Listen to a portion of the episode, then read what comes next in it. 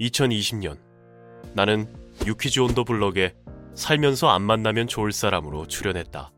내가 뇌졸중 전문의이기 때문이다. 의사 생활을 하며 가장 안타까운 사실은 사람들이 병에 대해 지나치게 공포심을 가진다는 것이다. 아프면 큰일 난다는 두려움으로 병을 외면하기도 한다. 하지만 누구나 병에 걸린다는 사실을 받아들이고 병에 대해 잘 알아둔 다음 적극적으로 대처하는 것이 훨씬 현명하다. 뇌졸중. 뇌졸중은 뇌가 갑자기 손상되며 한쪽 팔다리 마비, 언어장애 등이 나타나는 질환이다. 하루아침에 장애를 가질 수도 있다는 공포에 사람들은 뇌졸중을 극도로 두려워한다. 하지만 공포감이 과장된 감이 없지 않다. 먼저 뇌졸중 환자의 상당수가 3에서 6개월의 재활 기간을 거치면 일상생활에 지장이 없는 수준으로 회복된다. 또한 뇌졸중은 합병증이다. 단일 질환이 아니기 때문에 고혈압, 당뇨, 고지혈증 등이 없으면 발생하지 않는다는 말이다. 종종 오해를 일으키는 기사 때문에 두통이 생기면 뇌졸중을 의심하는 경우도 많다. 하지만 뇌졸중의 전조 증상으로 두통이 오는 경우는 거의 없다.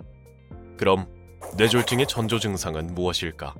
뇌졸중 전조 증상은 뇌졸중 증상이 잠깐 발현됐다가 금세 사라지는 것이다. 평소 고혈압과 당뇨가 있었던 55세 허 씨는 퇴근 후 집으로 돌아오는 길에 왼쪽 팔다리가 말을 듣지 않는 것을 느꼈다. 일단 벤치에 앉아 쉬었더니 5분 후 갑자기 증상이 사라졌다. 컨디션이 나빠서 그런가 하고 바로 집으로 가 잠을 청했다. 다음날 아침 다시 왼쪽 팔다리가 움직이지 않았다. 아내에게 도와달라고 말하려는데 발음이 이상한 것을 느꼈다. 순간 뇌졸중이구나 하는 생각이 들었다고 한다. 뇌졸중 전조 증상이 발생한 경우에는 괜찮아졌더라도 뇌졸중 응급센터에 가야 한다. 뇌졸중이 올 가능성이 매우 높기 때문이다. 뇌졸중 증상이 생기면 즉시 119를 머리에 입력해 놓자. 집에서 우리가 할 수 있는 치료는 없다. 뇌세포는 혈류가 단 1분만 중단돼도 죽기 시작하므로 최대한 빨리 119를 불러야 한다. 자가용으로 병원에 가는 것도 금물이다. 우리나라 119 구급대의 평균 도착 시간은 5.40분이며 구급대는 가장 가까운 뇌졸중 응급센터를 알고 있다. 그렇다면 뇌졸중을 예방할 수 있는 방법은 무엇일까? 나는 뇌졸중만큼은 평생 안 걸릴 자신이 있다. 전공의로서 이 질환을 너무 잘 알기 때문이다. 1. 약을 챙겨 드세요. 평소 고혈압, 당뇨, 고지혈증 등을 가진 환자들은 이를 조절하는 약물을 복용해야 한다. 이런 증상들을 조절하면 합병증인 뇌졸중은 거의 오지 않는다. 약에는 거부감을 느껴서 줄여달라고 하면서 건강보조식품을 먹어도 되냐고 물어보는 환자들이 많다. 일단 약이 처방된 후에는 약을 반드시 챙겨 먹어야 한다. 2. 혈압계를 사세요. 고혈압은 침묵의 살인자로 불릴 정도로 증상이 없다. 30세 이상이면 수시로 혈압을 체크해야 한다. 요즘은 5만 원이면 성능 좋은 전자혈압계를 구입할 수 있다. 집에서 장난감 다루듯 혈압계로 수시로 혈압을 재보고 지속적으로 기록해 의사와 상담하는 것이 바람직하다. 3. 60세 이상은 다이어트를 조심하세요. 적정 체중을 유지하는 것은 중요하지만 60대 이상이 무리한 다이어트를 하면 오히려 건강에 해롭다. 60대 이상은 비만 수준이 아니라면 함부로 살을 빼지 말고 의사와 상담하는 것이 좋다. 운동이 지나치면 운동 스트레스가 뇌졸중 유발 요인이 된다. 암.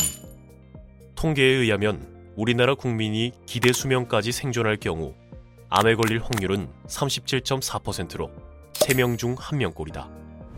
위암은 우리나라에서 전통적으로 가장 흔한 암이다. 위가 정상 상태라면 위암을 일으키는 발암 물질은 음식물일 수밖에 없다. 위벽 세포에 영향을 주는 음식은 다름 아닌 매운 음식. 비빔밥만 먹어도 고추장의 자극적인 성분으로 인해 위에서는 급성 위험의 조직학적 소견을 보인다. 매운맛에 거부감이 없는 우리나라 사람들은 위벽 세포에 염증이 생기고 세포가 죽어도 그것을 시원하다 혹은 맛있다고 느낀다. 게다가 K문화와 먹방의 영향으로 맵고 짠 음식에 대한 경각심도 없어졌다. 위암 발생 확률이 높아지는 것은 당연하다. 폐암은 어떨까? 보통 담배와 미세먼지를 중요한 발암 물질로 꼽는다. 하지만 일상생활에서 생기는 공해 물질도 무시할 수 없다. 식탁에서 고기를 구워 먹는 문화와 주방 환기를 소홀히 하고 주방에서 마스크를 쓰지 않는 습관이 폐암을 발생시킨다. 집 밖에서는 미세먼지를 불평하면서 집 안에서 그의 몇 배에 달하는 미세먼지를 스스로 만들어내고 마시는 셈이다.